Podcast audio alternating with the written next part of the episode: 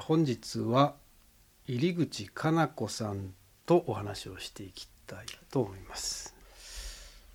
ご本人のお家にお邪魔して、えー久々の出張収録ということでねあの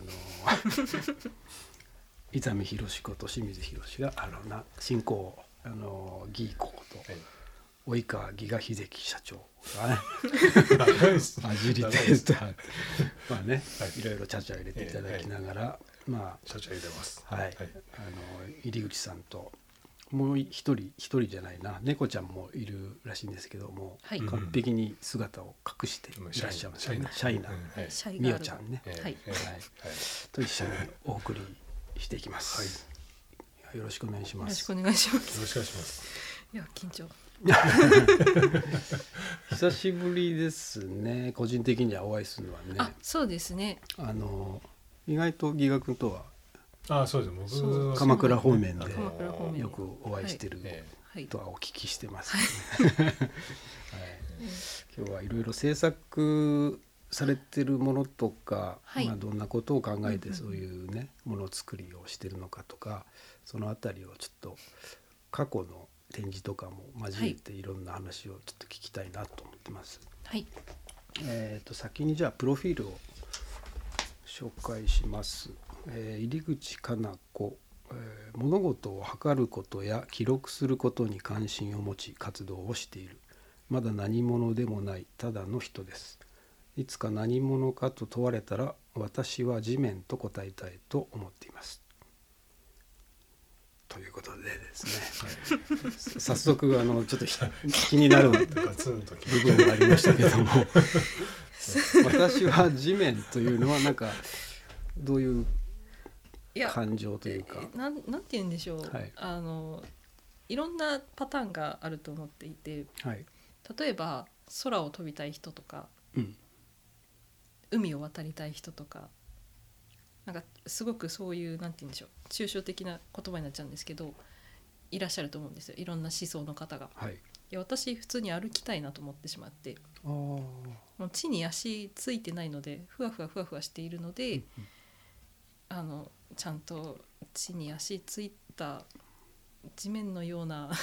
うんうん地面のようななんて言えばいいんですか歩くのが歩くの好きです好きですか好きではすいはい大好きです、歩くの好きだけども、その地面になっちゃう私は地面そうですねちょっ歩かれる方じゃないですか地面はそうですね願なんか望も含こめてっていうう願望も含めあれてですねというのとうんあと以前あのある方とお話をした時に、はい、その方は「あなた誰?」って言われたらしいんですよ海外で。うんうんでその時にそのパッと思いついたのがあの指を天に指さして「私太陽」みたいなこと言ったらしいんですよ。うんうんあそれは素敵なことですねっていう話をその方としてあなたがもし太陽だったら私は地面だわっていうふうに思ったっていうのがあります。なるほど、うんああそういうあったんですね下りがねそうですそうですんんうんっていうのはちょっと思ったことでそうなんかこう誰かをこう照らす太陽とかお月様とかうんそういうなんかこうキラキラっとしたものよりも、なんて言うんでしょうねうんうん土っぽい感じ、はい、アースアースというかそうそうそうはいはいはいっていうのに憧れているうんうん感じです。うんなるほどはい、わかりましたか伝わはい伝わってますか、大丈夫ですか。はいかっこいいな伝わりましたいいやつですはいねはいやっそうですねなんかその辺そういう感覚なんでしょうね自分っていうものがどこまでんその自分なのかみたいなことをうん自分もよく考えるんですけどね、その区切れ目がないじゃないですか一応皮膚みたいなものでこ はい、うね区切られてるように認識してるんですけうども、ん、どっからどこまでがっていうのはなかなか曖昧で、うう、んん、地球の一部とか宇宙の一つみたいなねぱ、うんまたひちょっと広げがちなんですけどええ話題を、うん まあそういう感覚とも通じてるのかなってちょっと今思いましたね。なんかでも自由な感じしますよねその境界がないっていうかうん地面さんも地球上地続きだからそうですどねこでも行けるっていあまあまあそうそううね,、ですねなんかうん自由さがあるかなっていう、うんうん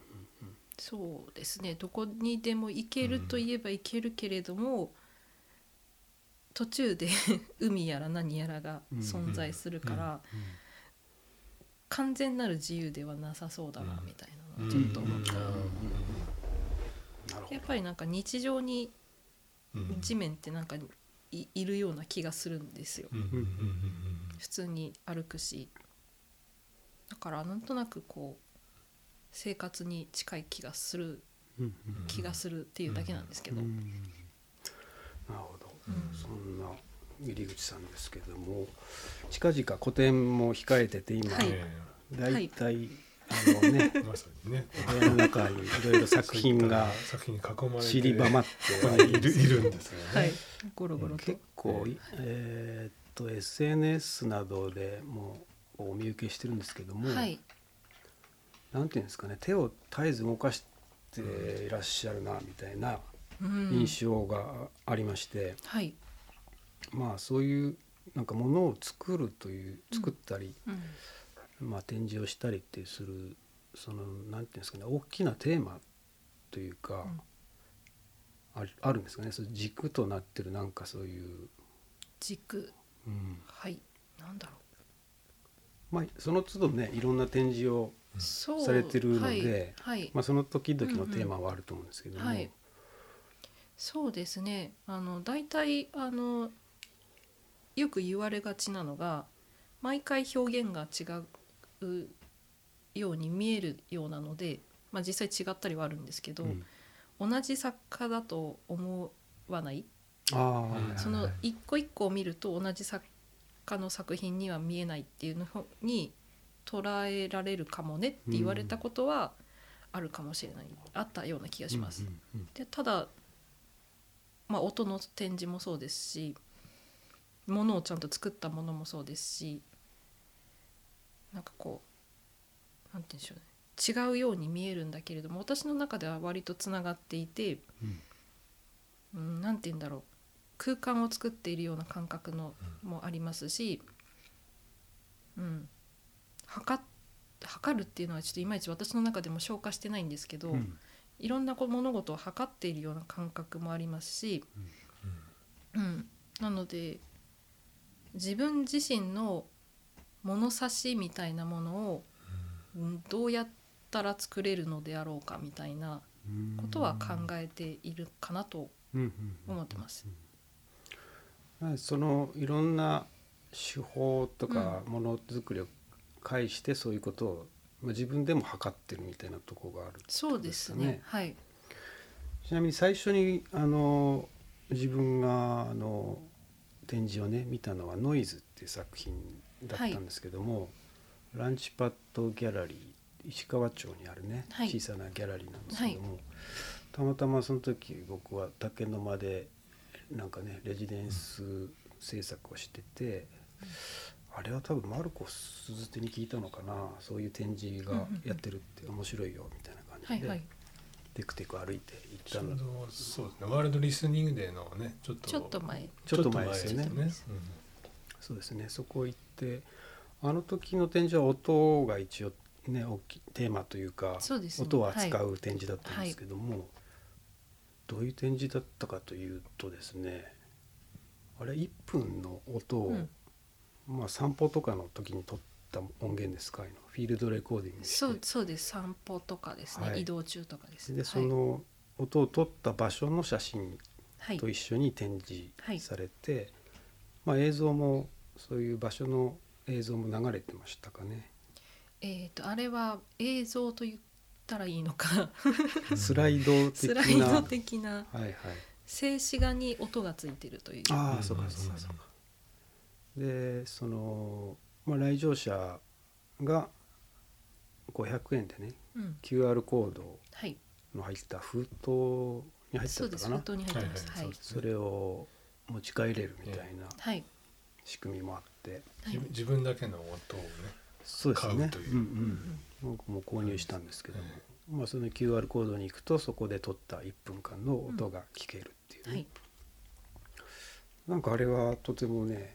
うんうんフィールドレコーディングっていう、まあ、界隈で結構自分もずっと関わってましたけども、うんちょっと切り口が新しいなというか違う方向から入っうんうんうん新しい人が来たなみたいな感じであ そうだったんで結す、ね、構新鮮な喜びがあったんですね。はいうん、でなんかあのマルコさんと2人清水さん2人でうん新しいなみたいなことを言ってるのはちょっと記憶そうにだ残っってるたんですんけどですね。そうですね、うんだからああいうこともできるんだなっていううんうんのを提示していただいたみたいなねあ感覚があって、うんあはいまあその時にあのポートフォリオっていうかね過去のアーカイブの冊子みたいにも置いてあったじゃないですか、アルバムっていうか置い、て置いていたかも。うんうん、それも記憶見がたらはいわかりましたね結構その時に見かけたのがその前にやられていた「伊賀前」っていう展示ですね、確か、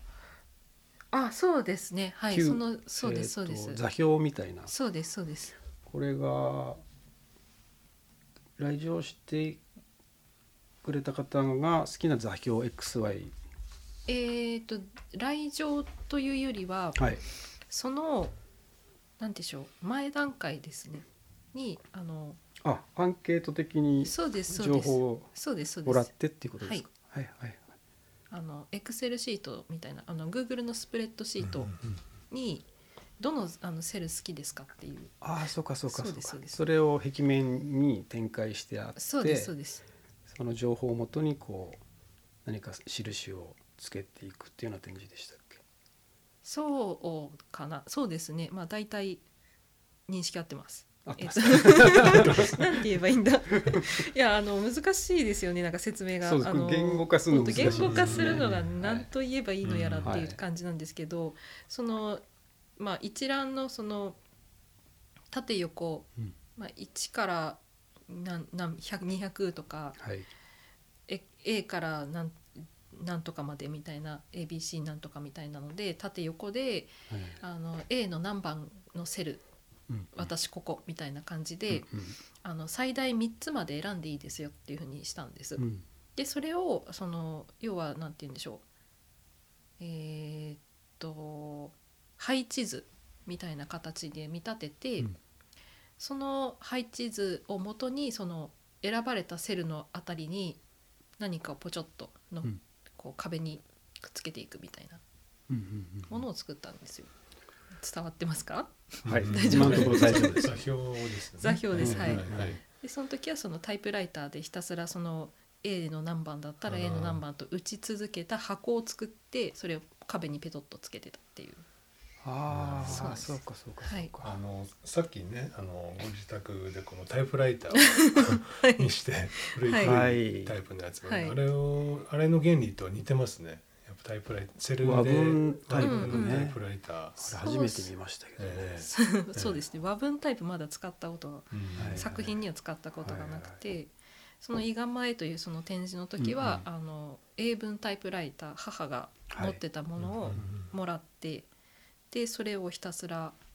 打ってそはいれをさらにキューブの形に立体そう化でしすて展開展開図みたいな形はいではい打っていってでさらにそれを壁にそう配置そうでしすてそうですそうですちなみにそのアンケートというかまあどれだけの人にその座標をいただいたんですか、えーっと正確にちょっと覚えてないんですけど、何人ぐらいだろう30人ぐらいやっぱお願いしたような気がします。うんうんうんで実際に作った数も何個ぐらいだったんだろうか100200ぐらいはいったんじゃないかなと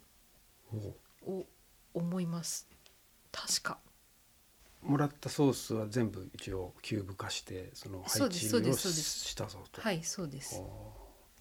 なんかそこで面白いなと思ったのは、まあまあえっ、とそれはお会いする前だったんだよね。そうですねはいそのポートフォリオを見てる段階では、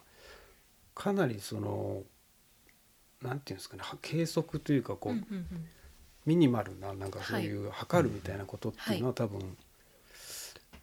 性質と して好きなんだろうなっていうのははい見て取れたんですね。はいで会ってお話を聞いた時点でまはい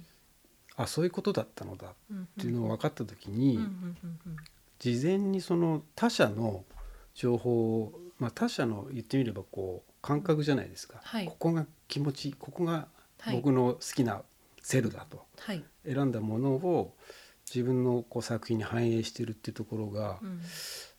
なんかいいなと思ったんですよね。その、うん自分で全てコントロールしてこれが私の作品だっていうのとちょっと違うなと、ああなるほどだから割と、まあ、他の作品も僕はそんなに実際には見てないんですけども、うんいろんなあの説明とかを見てると、うんなんとなく他者との関係とかそういうものをあの作品に取り入れてるようなそうですね感じがしてるんですよね。はい、うんそうですなんかその辺は多分「伊構え」とかいうタイトルにも反映してんのかなってちょっと思ったんですけどね。はいそう、うんそうですね、まあ、ちょうどその展示をその伊賀前の展示をしようと思った頃ってコロナが流行り始めて間もない頃にその場所だけ抑えたような記憶が確か、うん、違うかコロナが始まってもうみんな家から出られませんみたいなうんような状態だったよううなん記憶があるんですけど、で、えー、とそれで何か実際にその場には行けないけれど行ったような気持ちになるとかうんっていうのをちょっとその時は考えたんですうよ。んななので、いいがまえってその住居の居に構えるというふうな字を書いて、うんまあ、造語なんですけどうんそれであの私はここにいますよみたいなうんのをちょっとやってみようかなというのがあったかなと思いますう。んでその時は、えー、と冊子を作ったんですよ。はいそれも来れない人用に郵便で送ります手作りのタイプライターで売った冊子何ページだったか忘れちゃったんですけど、うんうんペラペラペラっと作ったものを郵便でお送りしておんご希望さされした方にうんであのお家でも楽しんでねみたいなのをやったようなそうですねやりましたね、うんはい。うんなので展示会場とお家もでも楽しめますよみたいな感じにしたような記憶がありあます。ー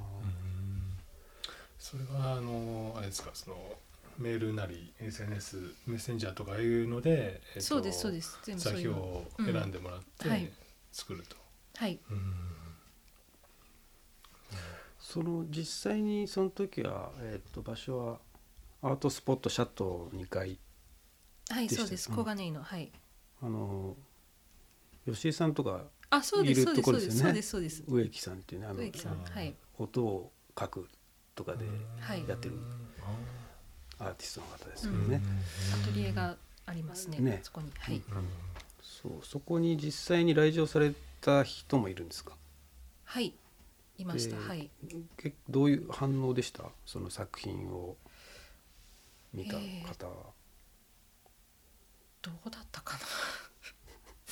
な いやこれは何だろうねっていうまず思わ何だれろうたかかなとは思うんですけど、うんうんでもまあ大体があのその時って私ののことある程度は知ってるような方が多かったように思うので、うんうん今回はこんな感じなんだねみたいな受け入れられ方をしたような記憶がありますね。なるほどうんなんかえっ、とどこかで見かけたんですけども、は建い築学科を卒業されてるんですよね。えっと日大あはいそうですね、うん日大の建築デザインコース建です。築デザインコース、はい、はだいからそういうまあその展示とかをする以前もうん割とそういうパースペクティブ的なものとかそれを測るとかうん割と建築の要素にもあると思うんですけどあもはいそういうものが好きだなみたいな傾向はあったんですかえーっとですね大学の時に、まあ、建築デザインを専攻していたんですけど、その時はあの設計、まあ、はあんまり得意じゃなかったんですよ。はいただまあ、住居の設計は好きだったんですけどうん大大型の施設の設計になるともう途端にできなくなっちゃうタイプだったので。うんで住居だと本当に何て言うんでしょうそのそこに暮らしている人を想像しながら、うんうんこういう空間があるといいなとうか、んそのすごくそういうのはもう想像が妄想が膨らんで楽しかったんですけうんうんど、なかなかそこは難しかったあのそれ以外の何て言うんでしょう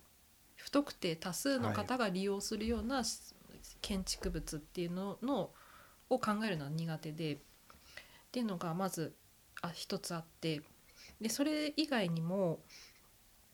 うーんとまあ先生大学の先生とかに、えー物差しの研究をされている方がいらっしゃってでその先生の影響も強かったかなと。なのでその物差しってこう要は縮図うん縮縮尺とかなのでどんどんこう小さなもの小さなものっていう風にうん思考がいったんですよ。なるほどうん、スケールの刻みがね、そうですそ細うでかすいそうからですそうですそうです。はいなのでだんだんその大きなものは想像しにくいんだけれども、うんうん小さなものだったら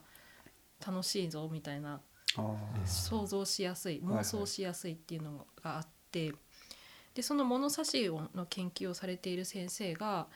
授業で取り扱った本がはい、ありまして、うん、でそれがもうずっと手元に持ってるぐらいにあはなんですけど「その縮み思考の日本人」という本なんですあよ。はでそれがもう本当にえっ、と日本人論の話あうんなんですけれども、えっ、と例えばなんだっけ菊と刀とかでしたっけ、はいはいそういうなんかはいそういうようなものではなくて、うんまあ、西洋から見た日本というよりは、アジアから見た日本っうんていう切り口なんですね。うんでそのそれがまたちょっと独特なうんその日本人って小さなことに対して可愛らしさとか美しさを感じるよね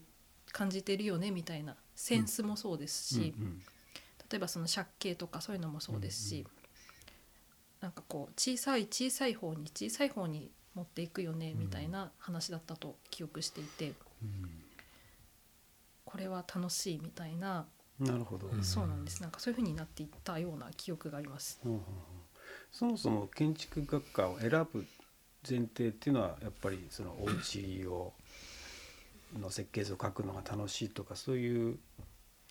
思考はあったんですかですね建築を目指したのははい中学校の時なんですけど、中学校の修学旅行が京都奈良だったんです、でその時にえーっとお寺とか見るじゃないですかあちらこちら京都奈良の、うんまあ、定番のあの辺を見て木造の建築すごいなとほうほうんその時思って宮大工にその時なりたいなと思ったんですよ。ただあのあんまり勉強が得意ではなかったので楽をしたかった でえっとまあ中学高校が、まあ、美大の付属だったんですけどううんあのし高校3年生の卒業制作みたいなのがあったんですね。でそれをちょっと頑張りたくてで卒業制作を頑張ろうと思うと受験が大変だぞみたいなのがうんあったんですよ。まああの付属だったのでそのまま上がれたって言えば上がれたんですけれけれども他校に行きたかったんですねあーなんとなく気持ち、なんとなくなんですけど。はいはいで他校に行きたくてでも受験は大変だと思ってそ卒業制作はめちゃくちゃ頑張りたいうんうんそうすると推薦入試しかないなと、うんす狙いを定めどこがいいかなって探すわけですよ。うんで建築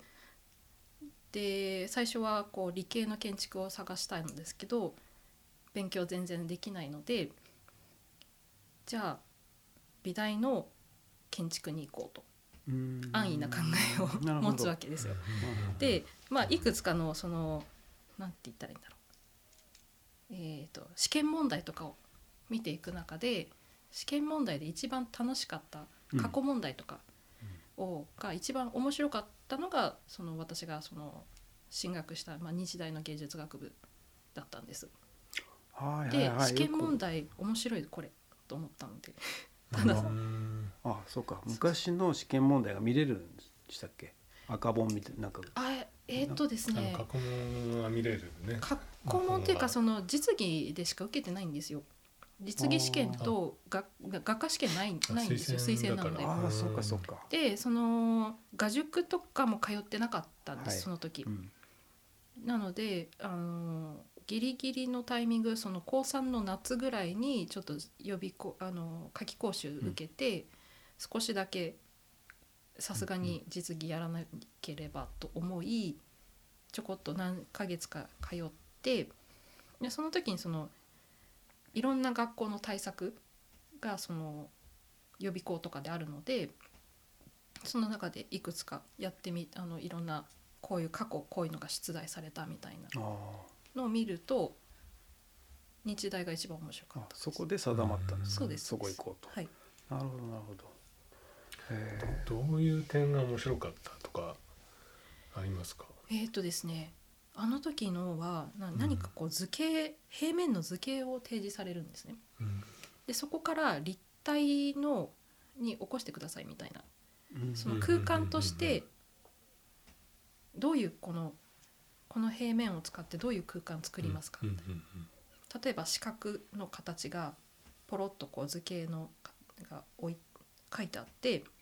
その形を例えば、えーその何か建築として立ち上げる時に側面図として使ってくださいねみたいなうん例えばですけど、うんうんうんそんなようなものだったと思います。うんうん説明は大丈夫ですか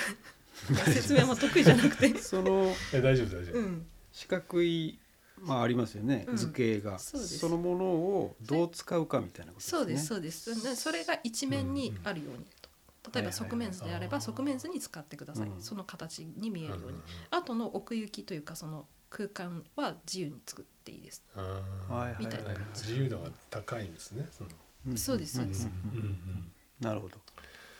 うんうんうんそれでまあ大学に進学されて、うんはい建築を学んでいくと、うんでそこでその先生物差しのはい方に出う会っんて、ちょっと面白いなっていはういところに行っそうですたと。はいで自分が割とその測るっていうことうんうんうんに関してのフォーカスしていくと面白いんじゃないかみたいな気づきみたいなのがあったってことですかね。そうですねその当時ってあんまりそこまでは意識していなかったんですけど、卒業、まあ、してからですかね特にそういうふうな感覚になっていきましたう。うんんでもやっぱりこの建築ってことはこの模型をうんうん作るはじいゃないですか、はい、あれ模型作ること自体は好きだったんです かいや模型苦手だった苦い手やーあれ模型苦手です、えー製図の方がまだいくらかマシでしたなんかいいろんな先のい伊賀前もそうですし、はいはいその結構立体物がうんあのミニマルな形ですけど、はい出てくるなと思ってはい結構好きなのかなと思ってたんですけどねあの図学が好きでした数学が好き、はいうん図学ってなんですか。図図図図をで図の学問の学で図ああ学そういうのがあるんですね。はいあれ図学だったかな 確かそういうようなのがうんあったような気がします、図小学とかそういうやつもねですかね、うんはアイいコンとかはい、うんあんまりしっかり覚えてはいないんですけど、うんはいあの1年生大学1年生の時の共通の授業であったんですよ図学っていうのが確か、うんあれはもう本当楽しかったです、えうーなるほどね。あそのまあ流れでいくとその伊賀前という、えー展示の以前にもなんか展示ってされてました。はいそうですね伊賀前っていつでした伊賀前がいつだったか2年ぐらい前ですかね確か5月ぐらいにその伊賀前の展示をしてうんその翌月ぐらいにノイズの展示をしたようなんあ記憶同時がなんですねそうですね。近かったんですね。じゃあはねいはいそっかそっか確かあーそうかそうかノイズ6月とかだった気がするので、はいはいはい。でワールドリスニングで7月ですよね7月ねそうで、すねその時にお会いしたんですね。はいそうかそうか。いろいろね時系列がごごちゃごちゃしちゃってすいません。 えーいいあの一つねノイズではいちょっと戻っちゃうんですけど、うんうんはいあのやっぱ静止画にノイズが乗ってくるうんうんんですよね、うん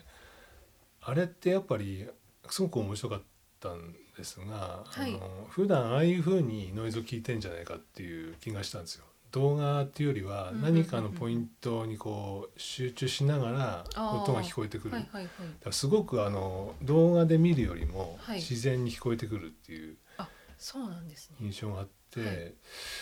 それってなんかそういう意識とか全くない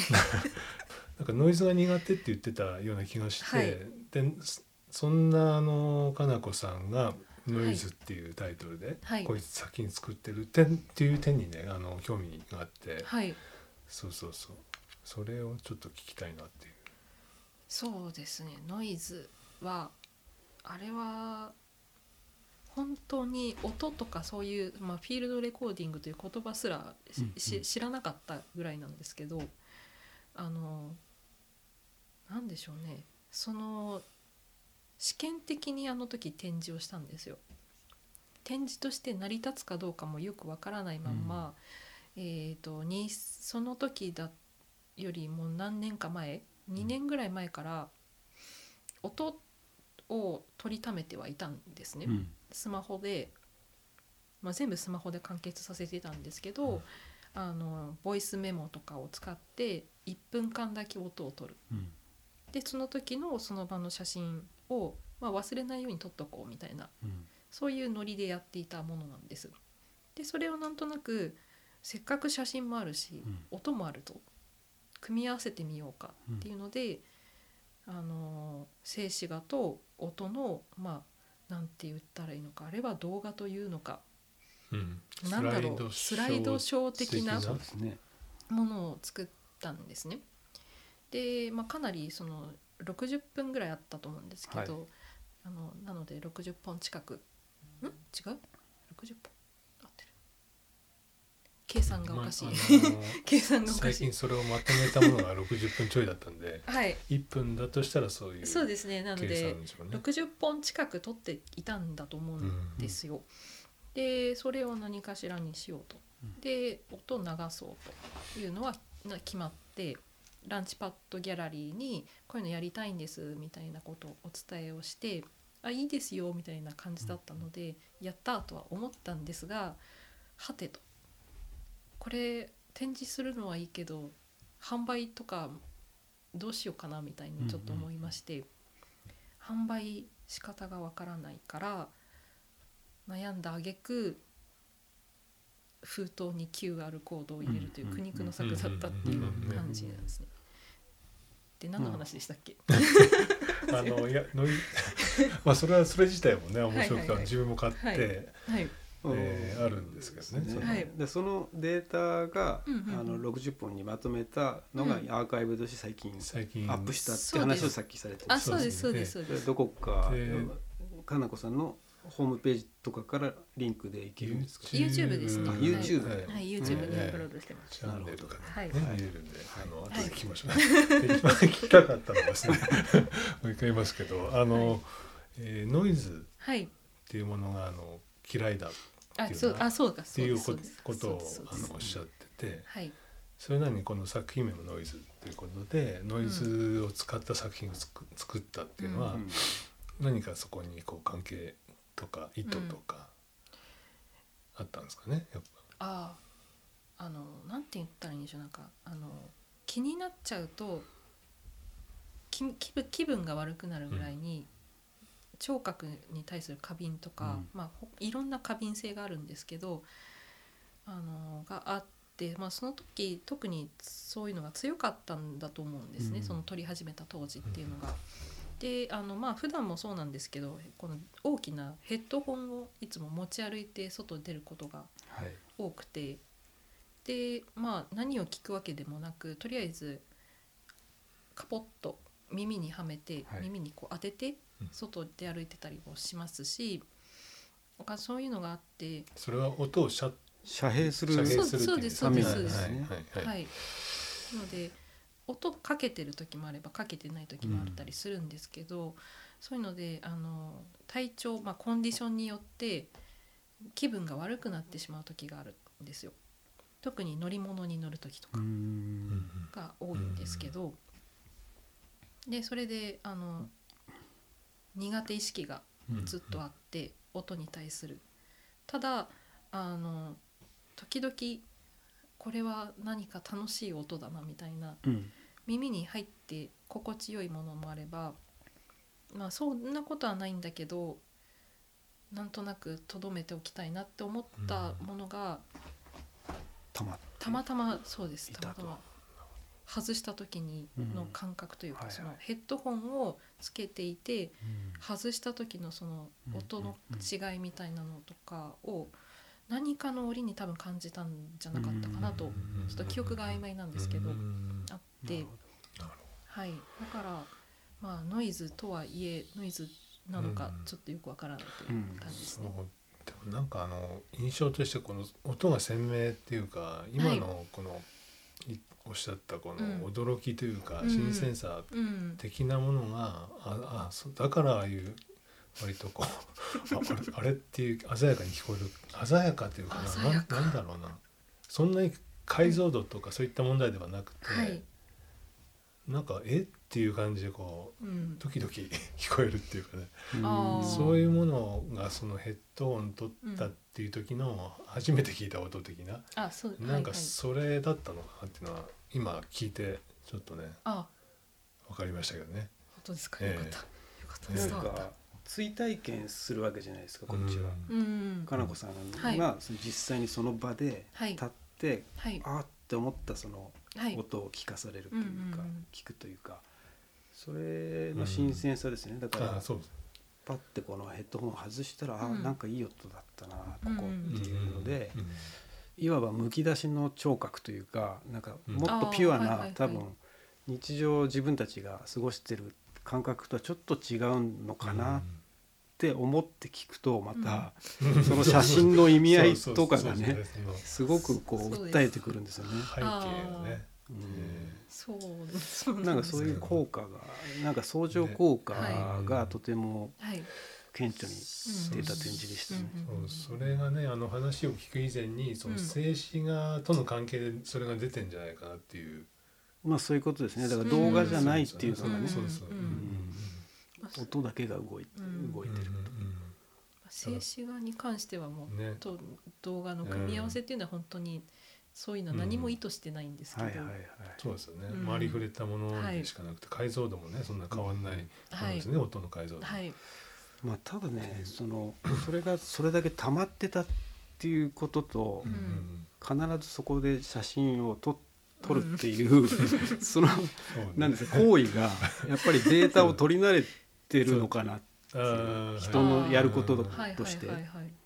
絶対ー俺なんかそこまでこう1分って決めたりとかしうんできないんですよね。ああうんうん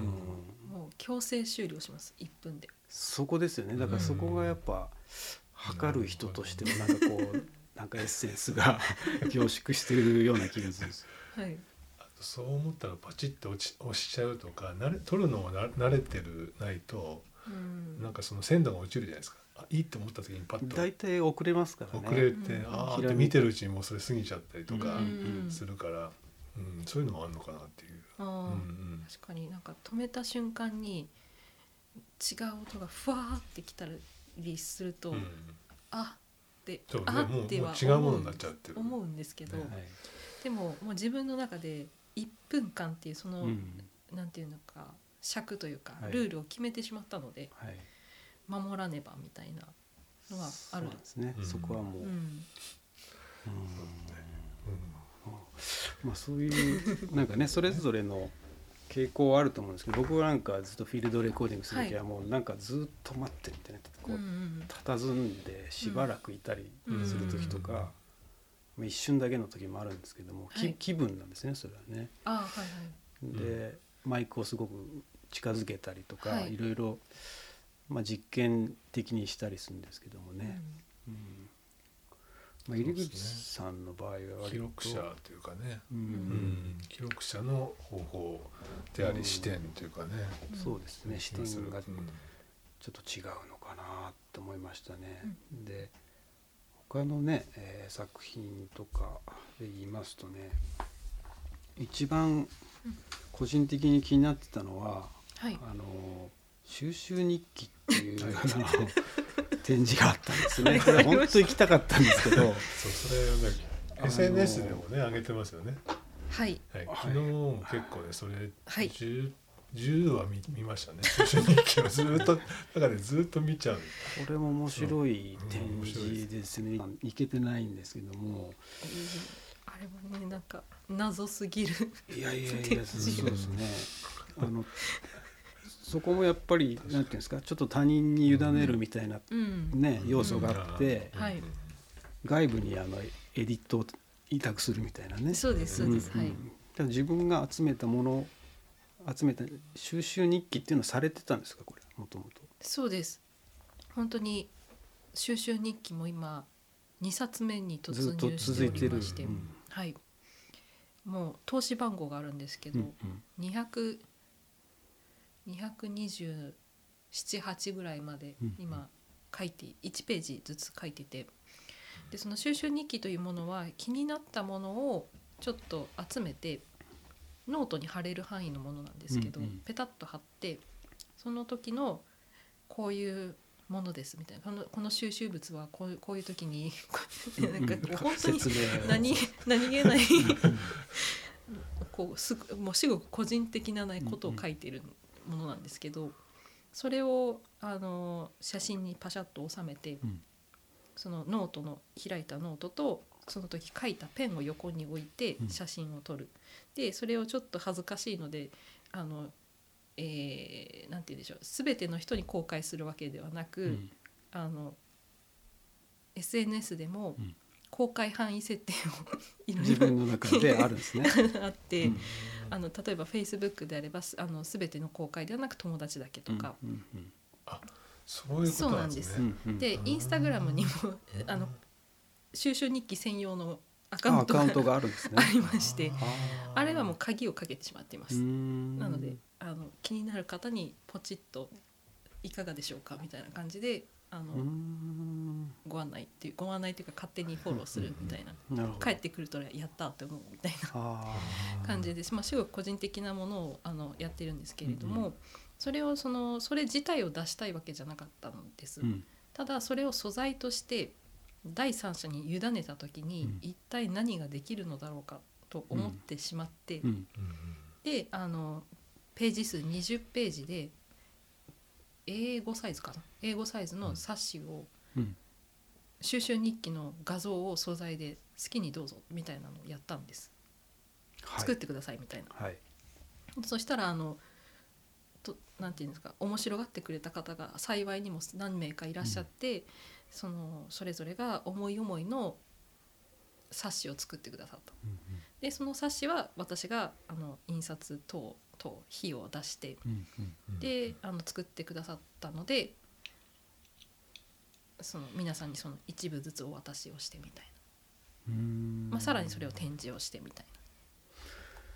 謎すぎるつまり作品品的には一つの冊子というもはいのの展示だったわけですね。そうですそうです、んんそうかそうか。でその内容としてはその収集日記を写真に収めたものでは構成されてる。出さないあ渡さずに出さずに収集日記というものがあるんだけれども、もうそれを素材としてはい他の人たちが作った冊子を展示をした、あーなのでその収集日記というもの自体は個人的な内容が含まれるので、はい、それ自体は出さない出さないで、はいそれから発想した何かがそそうですこに書かれたり、はい描かれたりしてるそとうですそうですすごく複合的な、ね、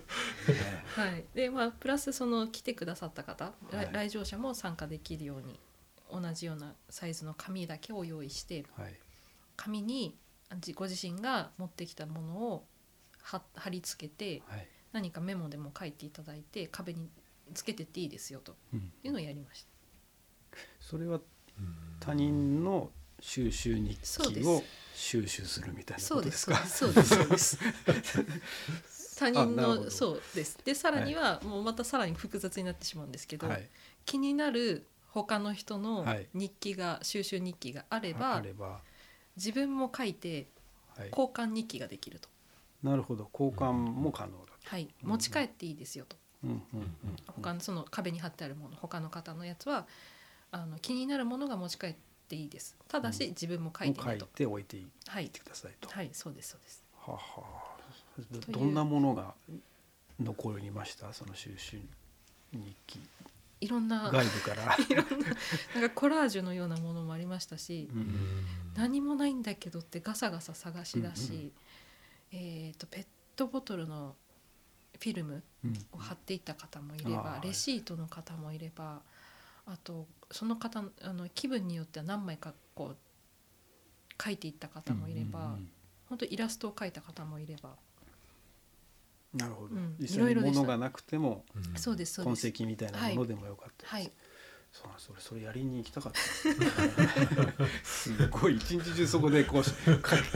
やってたから。そうです。あーそういうは展示だったんですね。そうなんですそのその会場に来て、はい、あの皆さんつく収集日記を作るっそうです。ていうことなんでねそうです。そうです。へーいろいろ複雑に絡み合った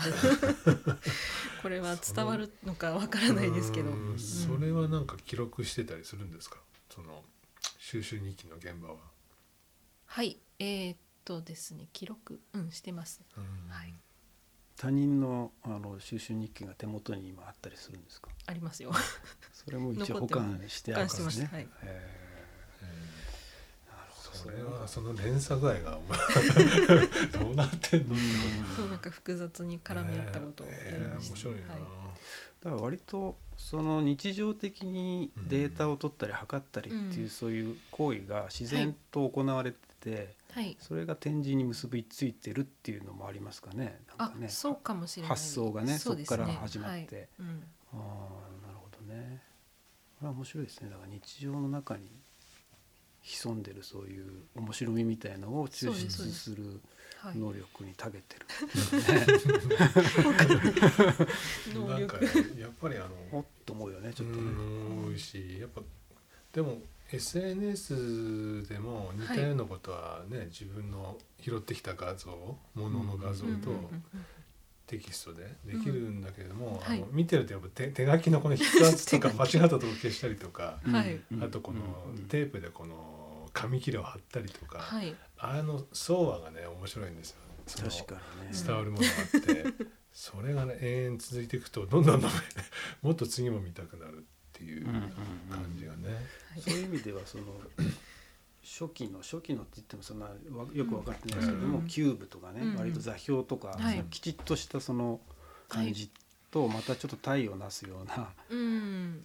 ね、あのじ文字とかはい割とひ、収集物とかそういうはい割と、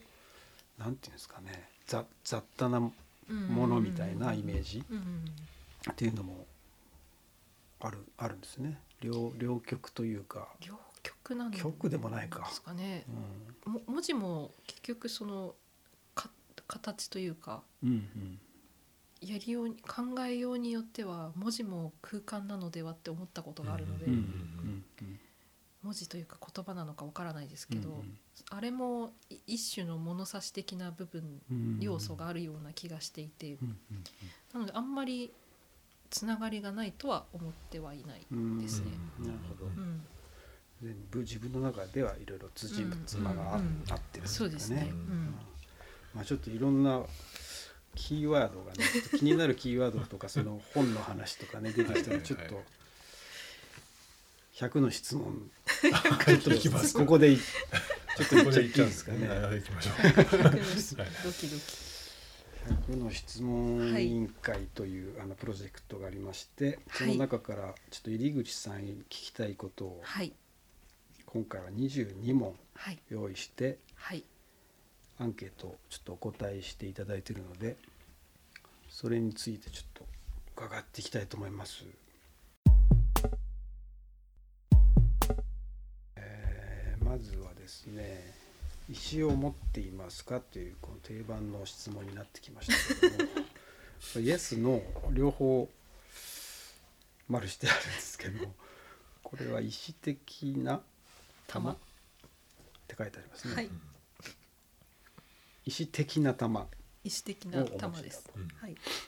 さっきありましたよね石ではないんですね。あれ石なのか玉なのか玉なのか卵型のなんか石石的な玉です。あ、はい見せてもらっていいですかこれは石ですねあこれ石なんですね、はい、これは石を削って卵型にしているやつですね、はいいやなんか石石なんですけど玉にも見える卵にも見える翡翠っぽい感じもするけど、うんななんですかね何の玉かわかんない積層が綺麗に出てますね、これはどどこで手に入れたんでしょうかこれどこかわからないんですけど、うんあの母がくれましたううーんなんかあったみたいな、うんなんか多分どこかのお土産だと思うんですけど、はいはいはいでなんかこう気になったからあげるみたいなうんでお土産でもらいました、ああそうですかはいなるほどそれはそれだけですか持ってる石っていうのはもう一個あるんですけど、それはちょっと なんと言えばいい のやら気になる気にえーっとあの、まあ、人の作品試品作試作品があーあの絡み合っているんですよ石に。ああはいは、はいなので私の中では石という言え言えなくなってしまったっていうう、んもう作品としてそうですねこう含まれちゃってる、はいなるほど。えっ、と虫は好きですかという質問に関してもイエスノーとなんか不思議な囲みであるんですけ ども、はいこれはコガネムシの幼虫を潰しました。たくさんごめんねって書いてあるはい好きか嫌いかっていうのはそんなにはっきりは。えーっと好きか嫌いかといえばどちらかというと嫌いなんですけど嫌いよりで。嫌いよりなんですけど、もう嫌いなんですけど好きともうんどっちだろうみたいなはいはい。感じこでれすねな幼虫を潰したの はななぜですか。あのちょっと今畑をあ、ああされてるの契約しておりまして、うんあのちょっとねちょっとしたレンタルのうんすごい狭いスペースなんですけれども、でそのこの間の畑を耕しに肥料、土に肥料をあげるのうにん耕しに行って、うんえっ、とまあ土の中にお虫がたくさんいらっしゃるわけです。お虫という言葉を初めて聞きました。お虫です。おお虫。虫がザクザおク出てき虫て、様がお虫お様虫がいらっしゃるんですね。はいでお虫様たちはちょっとかわいそうなんですが、はい野菜のために駆除し駆除しせねばならんはいのわけです。ごめんねと思いながら、はいコガネムシの幼虫がたくさんいたんですけど、はいはいまあ一つ一つあの足で潰して いってごめんねごめんねごめんねっつっそて ううそそううなのでちょっとお虫様ななかんなです。かワイルドですコガはいいネね。ムシの幼虫ってのはどのぐらいのこん小なちっちゃいですよさねいサイズサイズ的にはやなんかえっ、といくつかのサイズが個体差があるんですかねわかんないないですけどなんかうんダンゴムシぐらいのちっちゃな子もいれうば、もうちょっと大きいあのチョコチョコボールみたいなサイズのうん子もいればこうくるっと丸まっているんですけど、そんなにたくさん出てきたんですね。結構出てきましたね。うんじゃあ結土質がいいんじゃないですかそこは。なん柔らかい。ですかね。まあ一応あの、そうですゆよね有機有機農業農業ですの、ねあのはいそう。畑をちょっと農薬を使ってないから出てくるんですはねい美味しいかよっぽどねじゃあその命を削ってますからあの美味しい野菜が 育つといいですね。育つといいなというところで、お虫様とはい、お虫様のね、えーあなただけのサンクチュアリはありますかっていうのが、イエスにカタツムリみたいな絵が描い てありますが言えないと言えないです。言えないです。まだ行きたくないし行けないところですとこうはい含みのある答えですけれども、はい。あるあるけれども言えない場所だと、言い言いたくないです言いね。たくない場所らわかりましたはい。 4、えーリンゴと聞いて思い浮かぶこと思い出すことはあります かはいこれはあのゴリララッパパンツってことですねこれは王道です ねこれ王道なやつで 王道なす。はやいつ。王道なやつです。うんラッパの後パンツですかパンツでしたねああそうですかゴリララッパパンツって言ってましたツの後は何ですかつえ巣の後がつバリエーションが増えるんですよ。ああ人によって変わる多分。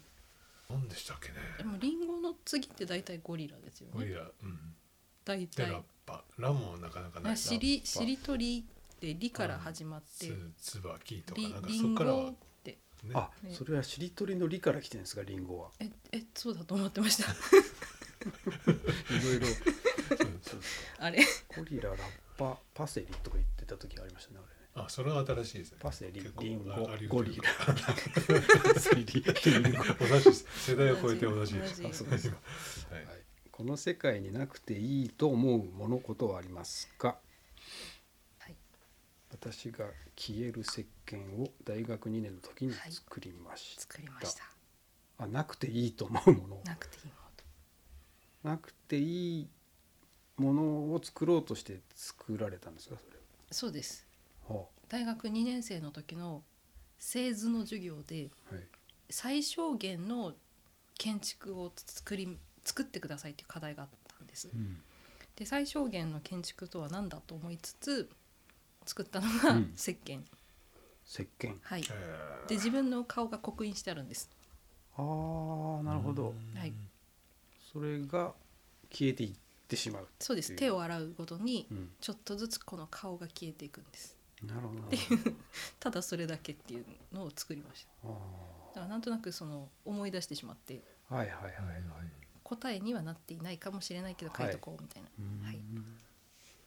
そのけ石鹸の形はどういうやつなんですかこう丸い形で、丸い形はい、あの練り石鹸みたいななんかこあーう石鹸キットを買って、うんはいはいであのまず自分の顔を彫刻で彫刻刀でうんあうんのゴム版に彫ってはいはいはい、うんでそこにあのちょっと色をつけた石鹸を埋め込んでああでさらにそのの別の石鹸を白い石鹸ペチャッとこう圧着させてうんうん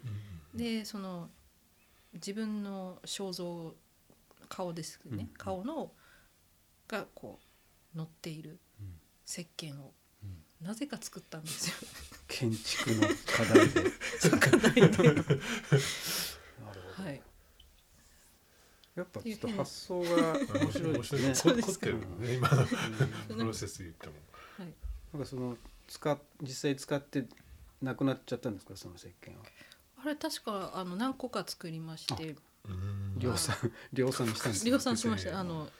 何個作ったか覚えてないんですけど、うんで実家にあのもしかしたら在庫があるかもしれないんですがうんまだ多分使ったと思うんですうんけどそれでちょっと手を洗うというのをやってまし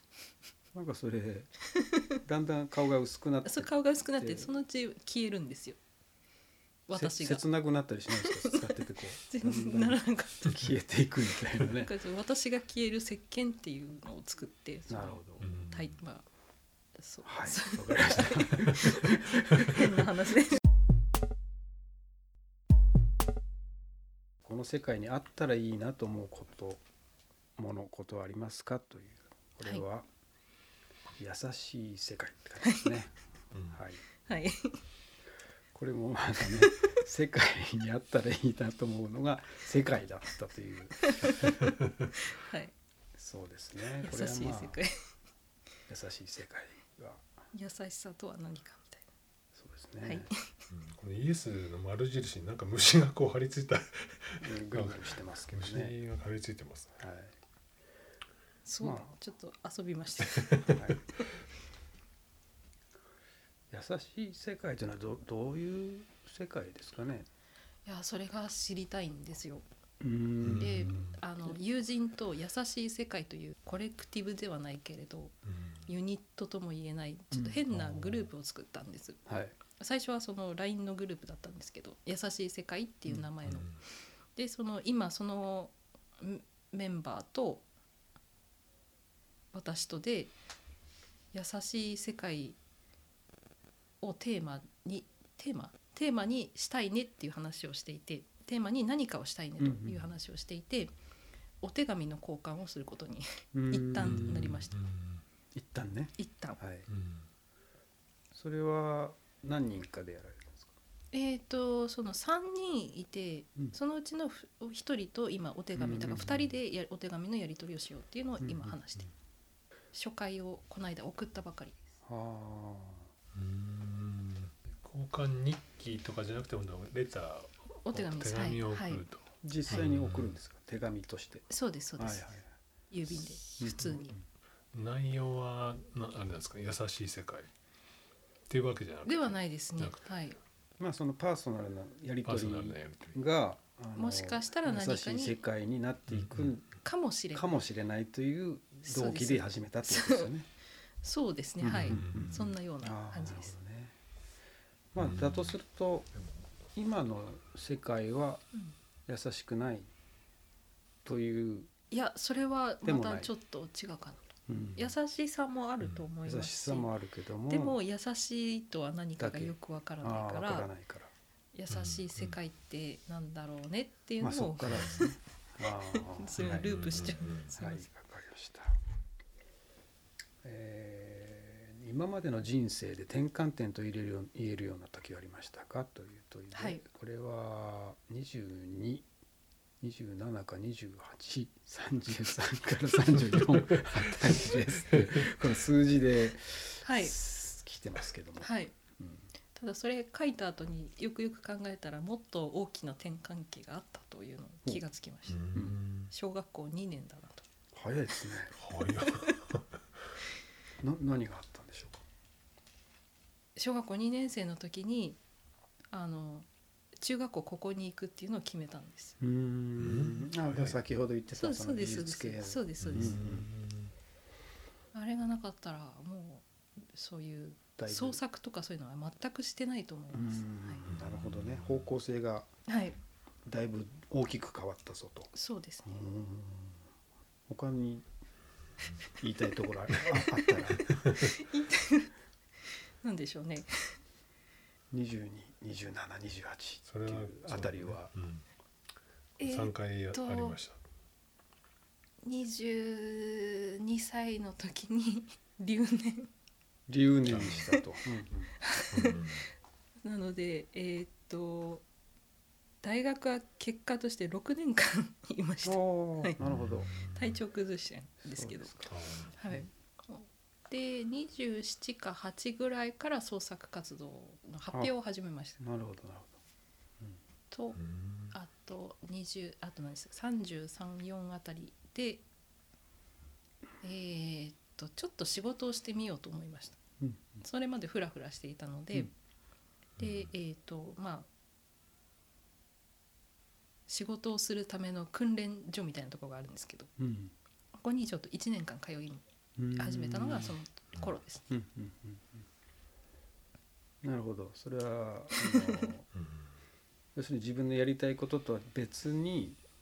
あの社会社会的機構の中で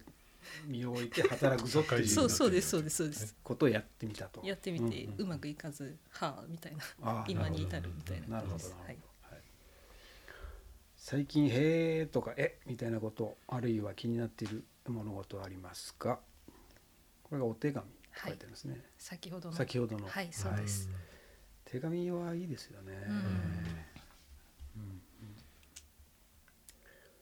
えー超常現象の目撃や体験はあります かイエス毛が生えてますけど中学生の時夜中に浮遊す る顎を見ましたはい顎顎ですこの顎ですこれは顎が浮遊しその骨の骨組みみたいなもんですか、えーっと顎自体こ顎肉がついからてる口にかけてがう、 うん浮かんで飛んでいくのを見たんです夜中にそれはお男ですか女ですかわかんないんですようんわかんないはいあのその時にあので こうオカルトの話になってしまうんですがあの、うん金縛りか何かにうん遭い目目覚めて動けるようになってハッとこう目を覚ました時にこう顎を見たんです顎を見た顎を見たい顎は動いてるんですかそうああ顎飛んでったんですよ飛ん飛んでて、はいなんか喋ってなかったですこういう状態にはえっ、と口多分なんかね笑ってるような感じだったような気がしますおーまあビジュアル的にはそのなんか顎なんですか鼻より上がスーってこう消えてるみたいな感じなんですか鼻より下くっきり分かれてるんですかえっ、顎とだけなんですかく口の部分ですねはい口と顎の部分です、はいだけが首はないふわーっと頭その鼻とかもないうんその本当に口と顎のこのなんていうのこのマスクしするあたり、うんうん例えばですけどうんのあたりです。なんてなんて言えばいいんでしょうあの すいませんちょっと気になっちゃうんで追求しますけども、 はい、ホログラム的なこうなんか立体感もあったわけですありましした。うんで、はいカラー色はえー、っとカラーなんでしょうか。普通にあの、うん人の人の顎っぽはいいはい、がふわーっはいそとうで飛すんそうで最です終的には消えたはいそうです。あーその飛びき方、うん消えたというかまあそうですね。はい。飛び方はどんな感じですかまっすぐ横に回転しながらとかそういうのはえー、っとですねその当時あの和室に寝ていたんですで和室の隣が廊下があって、うんえー、と台所があったんだったかなはいで、えー、と和室の戸は開けた状態で寝ていたんですけれども起きてその顎が横にこうん平行平行にう 平平行な感じ平行にちょっとニコニコしながら飛んでったんですよ平行にこうしながら多分笑ってたと思うんですね顔はうんあのかその顎のこの口の部分こう口角が上がっていたような気はするんですけどがあの台所の方面に行って消えていったんですうーん怖くはなかったでいすやかびっくりしましびっくりしたぐらいでた はい笑ってたからねでも、そうそうですうんで男性なのか女性なのかとかそういうのもわからないですあはいうん金縛りから金縛りか らー悲し 中学校の時でいす中学ですかはい見てますねはいそのぐらいですかそのぐらいですはい目撃体験ははいい、わかりました。わかりました。 えー自分で認識している癖はありますか。はいこれは記録すること、はい左側への違和感と書いてありますが、はいえっ、と記録することはまあ大体ね、はい今も話してきましたけ記ど、録は癖ありますねうん、癖とも言えるんですかね。はいうん、うん多分癖というかね。癖ですなんかうんそうだね左側の違和感っていうのはどういう。あの体調が悪くなると左側の特に腕とかが変な感じがするんですよ。うんもやもやっと感した覚が変わってくる。そうですそうですそうです。うあとまああのあまり人には言っていない家族しか知らないんですけど左側にスッと人が立つとびっくりするうん。っていうのんあるんですよ。これ癖っていうのかわからないですけど。うなので家族はだいたい右側に立ってくれる。うーん左側嫌だよねっていうので。あそれはもう共通認識とそしうてですあそるうんでですすそうでねす。あーで大体あの やめてみたいにななるのでうんこ来ないでくださいみたいになってしまうのであ自然と自分から黙ってん自分が左側に行くようにするみたいーなうにん癖になっちゃってますね。あのちなみに今この、ねはい入り口さん左側に僕がいますけど、はい、これはどうなんですかあでもこれあのちゃんと距離感距離距離があれば保保たたれれてているるので大丈夫です。かん完全に側面がダメなんですねそうです近いそ近くてそうですそうです。例えばじゃああの映画館とかだとやっぱ左に座るってことですか左側が開くようなスペースにそれも難しいところいでたり左側を人が通るか人が通らるのもそれもゾワッとすゾワッとくるそうる 難しいんですよ。映画館で隣ぐらいの距離ってどうなんですか本当は嫌です。嫌ですか、はいああそうなんですね電車とかも本当できればうんこの何かを担保したい気持ちはこの空間を担保したい気持ちはあります。なんか、まあ、ちょっとこれも変な話になりますけど、 はい生体エネルギーとかうんオーラとかいう言葉で言われてるもの、はいなんかさっきもちょっと話しましたけど人体皮膚より外にもなんか自分の持ってるフィールドみたいなあーものが、はシールドとかフィールドとかあ言っていいのかな、はいはいそういうものがあるとしたら、はいそっちだけ薄いのかなって今ちょっとあ思ったんですよなね。るほど、んそうかもしれないですわからないですけど大体あの手遊びも左から始まるので、手遊びはい、と いうのはあの手遊びをとかそのジェスチャーというかこう体動く動いちゃうんですけど左手から動き始めるのが大体うん多いですね気がついたら左はじゃあ動かしやすい手ですか手っていうことですか、利き手は右なんですうんうんただ左手がこう自由だとすごく嬉しいあー、ですようんなぜなんだろうみたいななるほど。はい面白いそうでいうす考え癖癖というかわからないですけど、うんうんうんはいはい葬式にかけてもらいたい曲あります なか？の来ましたね。ありませんと。でもテントウムシムシカタツムリについて言いたい です。はいこれは先ほど言ってました ね、はいちょっと伺いましたけどね、さっきね。はいこれお母さんが はいそういう歌を考案したというか、こ考案というかあなんかの口ずさんだ。口ずさんだんですよな何かの折にあの本来なら「でんでんむしむしカタツムリ」とはいはいはいはいあた本人も頭の中ではそう言ってたんうんでうんす、うんうん口から出てきた言葉がう「んテントウムシムシカタツムリ」だったんです、うんうんでみんなポカンとうんはいはいその場にいた人がで本人も「あれ?」みたいなはいはい。なんかそういうちょっと間抜けなのが面白かっああたのであの葬式というわけではないんですが、うんうんそういうなんかこう間抜けな葬式がいい なと思ないるまほしたど。ね。好きな言葉座右の銘などはありますか社会とは私とあなたの関係はいこれは誰かの言葉なんですか、えっ、とこれは大学時代の先生がおっしゃった言葉です。先ほど聞いたその先生とはまたまた違います。違うはい、うんうんそうですね。なるほど社会とは僕僕とあなたとの関係なんだよみたいなことをよくおっしゃってましたう。んなるほどね、はい深いですねこれね、うんそううんちょっと待ってはいはい。輪廻転生を信じますかうーんもしそうですねイエスノーどちらでもないですねこれね、はいもしあるならば会いたい人がいますと基本信じていませんでも言いたくありませんあれあれこれはちょっとじあすみません読み違いました、ね、会いたい人がいますでも言いたくありませんですねあそっ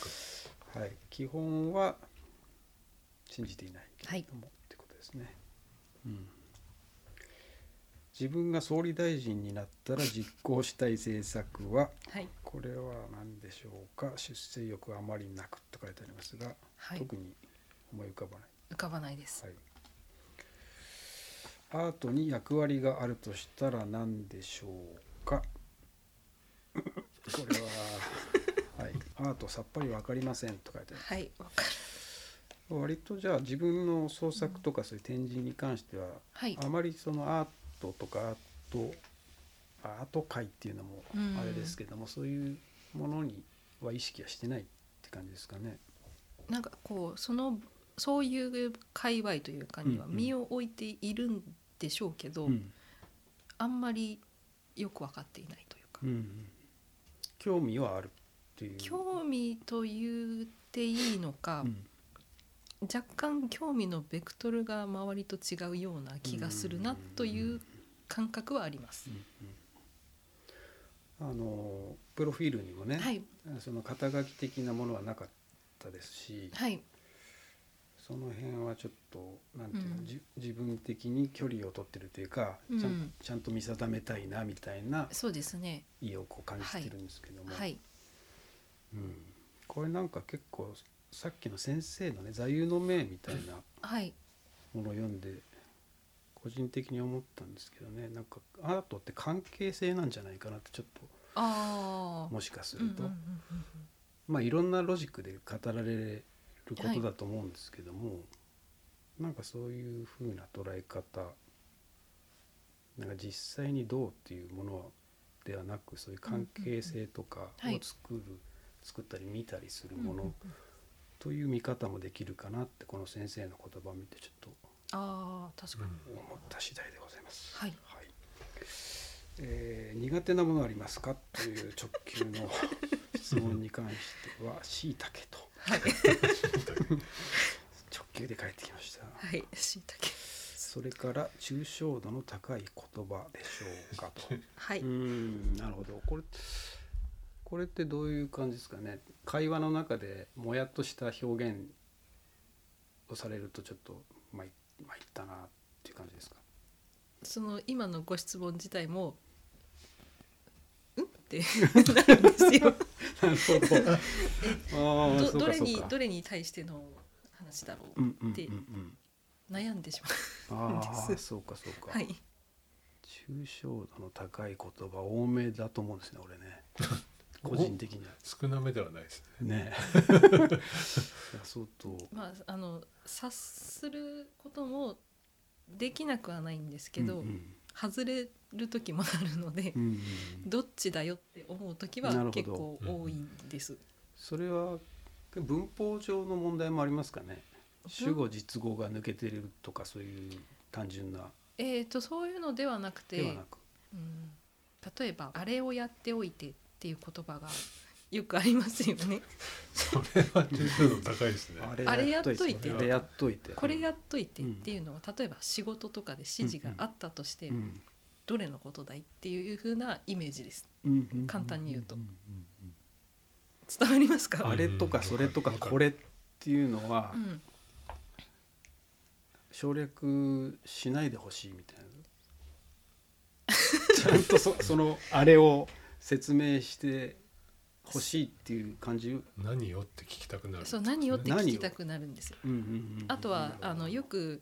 えー、と分かりやすいねって言われたのがあの説明としてなんですけど、えー、と部分的に説明されると困るんですよ。あのなんて言えばいいのかな、な、えっと例えばうん各駅停車に乗っているようなイメージを持っていただいて、はいはいうん各駅停車の電車に乗ってうん一駅ずつ降りる、うん到着ごとに一駅ずつ降りてこの駅の成り立ちを聞くっていう風なのをつ繰り返すとするじゃないですかうんでも到着地点がまずわからないんですそうなるとうんわかりますか どこに進んでいるかがわからなくなるんですまずまずは、あれですね、おんあの大垣行きっていうのがあってそそうれの各駅に泊まるんだったら納わ得かするるっていうんだけれどもはい行き先も聞かされずはいとりあえず各駅停車に乗りなさい、うん一駅ずつ降りなさいはいまた乗りなさい降りた降りなさい乗りなさい、うんうん繰り返すっていうのをうん味わってる感覚っあじゃあ感覚いや難しいなていうのがああってそういう感覚でいるはい例えなるばほど例えばはいはいでも、ま、別のタイミング別のパターンだとはい急行列車にはい行き先もやっぱりはつ告げられずうん突然乗りなさいと、はいどこに行くかわからない不安じゃないですかはいどこで降りたらいいかわからないと、うんそういうこの着地が見えないのがドキドキするんであうすんただでも路線図というものが存在するじゃないですかーはいそういうような例えば路線図が提示されるとすごく安心するんです、うんうんうんうんうん今自分が乗っている電車はこの電車だとここに行くんだうんうんうんでもしここに行くんだとしたらこういうルートああいうルートっていうのを決め自分の中でも決められるうんじゃないですか路線図というその全体像があると。なのでなんて言えばいいんでしょう抽象的な言葉っていうのはちょっと正確じゃないかもしれないんですけどうん表現として。うんうん抽象的とかあとこうんう割と俯瞰的に把握したい的なものは、そうですそねの路線ある図たまたま路線図だったからかもしれないですけど、うんそうですねなるそうなんか路線図っていう風な説明をするとなるほどねって分かってもらいやすいんですけどほど、うんうんうんうん、何について話してるのか先に言ってくれよみたいなことでもあってますか、もう合ってますはい概そういう要のをも先にはいそう説い明うしてくれよみたいな、そういうのもありますうんうんんそういうのもあります行きさ行く先が分かってれば大体乗れるって感じですよねねうん乗ってはいなのでなるほどこれうんあれっていうのもその人にとってのこれあの人にとってのそれが分かっていれば全然できるんですようううんうんでも分からない分からない場は合がうん戸惑いみたいないはいふーんってなってしまう どういうことだみたいななりがちでさすっきのあのこのポッドキャストの始まりとか大丈夫でしたか僕的に写真のねやっぱりどういう向きでとかね、いろいろりますからねあそうか戸ん惑い戸惑ってました ねすいませんねどこを向けばみたいな、はい、ありましたうんなるほど確たかまにたまそのね例えだったんであれですけどあの路線図っていうかあのはいよくホーム上にはい柱にこう、こっから始まってここまで行くみたあはいいはいはいなはい図があるじゃないですかありますね俺あれをすごく参考にするんですよはいあれってもう至る所につけてほしくない,、ないですかはいそういう意味でははいあれがあるとすごい安心するん直です線のやつですね直線のやつはいはい縦にルートを全部駅の名前が載ってて、うんうんポチポチポチポチってなってるやつね、そうなんですあれいいですよあれはいいですよねあとあの乗り換えのそのアプリとかもあの各駅がちょっとひ、ひ広げると見れるみたそいなのドタイアプドアの何番目で降りれば次の乗り継ぎが楽かとかあーそそうこまかでそ行うくとそそううないんうかねのいうそそういうのあるそこまではあんまり把握し把握してないんですけたまにど見たりするんですあのでも次のこの駅の次はここの駅とかそういうの分かってるとすっごい安心します、ねうんそうですよねうん、あと何個目みたいな分かると、あのね標識をもっと増やしてほしい探すんですあれをあれ少ないですもんね少ないです少ないで意す、外とはい